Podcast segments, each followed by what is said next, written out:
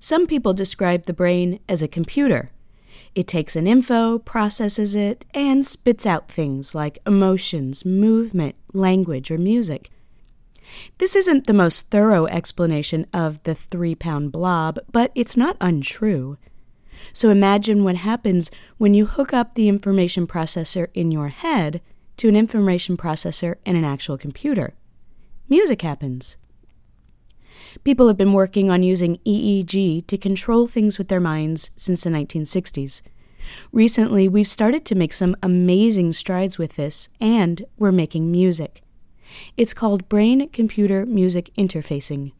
Interestingly, there's lots of academic papers on it, but there aren't many articles written for the general public.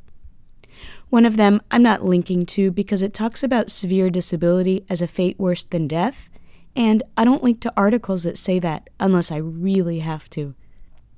You can read about the premiere performance of the Paramusical Ensemble on July 17, 2015, where four people with extremely limited mobility used the computer technology to choose musical phrases. Non disabled musicians in the Bergersen Quartet played those choices in real time, creating a piece of music on the spot. Thanks to Professor Eduardo Miranda, composer and director of the Interdisciplinary Center for Computer Music Research at Plymouth University, and all the team who helped make this possible, including Joel Eaton, who built the interface. I was especially taken by an article on violinist Rosemary Johnson from The Telegraph. She hadn't made music for 27 years because her severe traumatic brain injury left her with mobility impairments where she couldn't hold and play her violin anymore. Rosemary's mother is quoted, quote, Music is really her only motivation, she said. I can take her to the grand piano in the hospital, and she can only really play a few chords, but that was the only time she shows any interest. She doesn't really enjoy anything else. And now she can make music again, composing the musical phrases and having the other musicians bring those phrases to life. You can see a short documentary about it. It doesn't have captions as of this blog post writing, but the filmmaker assures me that captions or subtitles in English are on their way. All of this takes me back to one of the points of Who Am I to Stop It, the documentary. So many stories of brain injury will insist that overcoming tragedy transcending disability, finding independence, accepting the new you, and doing therapeutic things are the highest goals for my community. I don't knock those goals, but I question whether they're the best. They're not terribly realistic or even desirable for a lot of people. My goal with the film is to show art not as therapy but as art. That's something that can bring people together and communicate all sorts of ideas.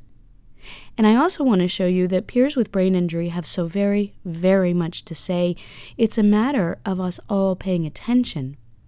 And in the case of Rosemary, it was a matter of getting the technology up to speed to allow her the opportunity and finding the people willing to team up.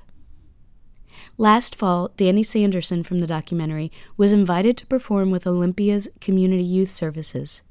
I recently got a great gift in my email from CYS a link to this original track called Hands Up High by Justin, Alex Wishart, and our very own Danny Street Angel. I couldn't download it to be able to transcribe the whole thing, and transcribing lyrics with music is very challenging for me. I did type out Danny's section. I hope everyone will take some time to really read the lyrics. And if you're listening to the audio version of the post, I apologize that you have to hear me recite them. I'm just reading them out, not even trying to sound musical because that's not in my wheelhouse. Click on the song title Hands Up High to listen to the song. Danny comes in at 2 minutes 20 seconds. Here's Danny's lyrics With this beat, I'm going to give it to you neat, nice and slow, but real and complete. You see, music is my passion, for I feel it in my veins. When I speak or when I rap, can you feel my pain? Can you see it? Does it hurt? It's not clear like rain. So don't mistake what I'm telling you, for I feel it through my soul. Possibly that's why making music's my only goal. Who knows but I, for it's my only one escape, only right direction to make me feel complete.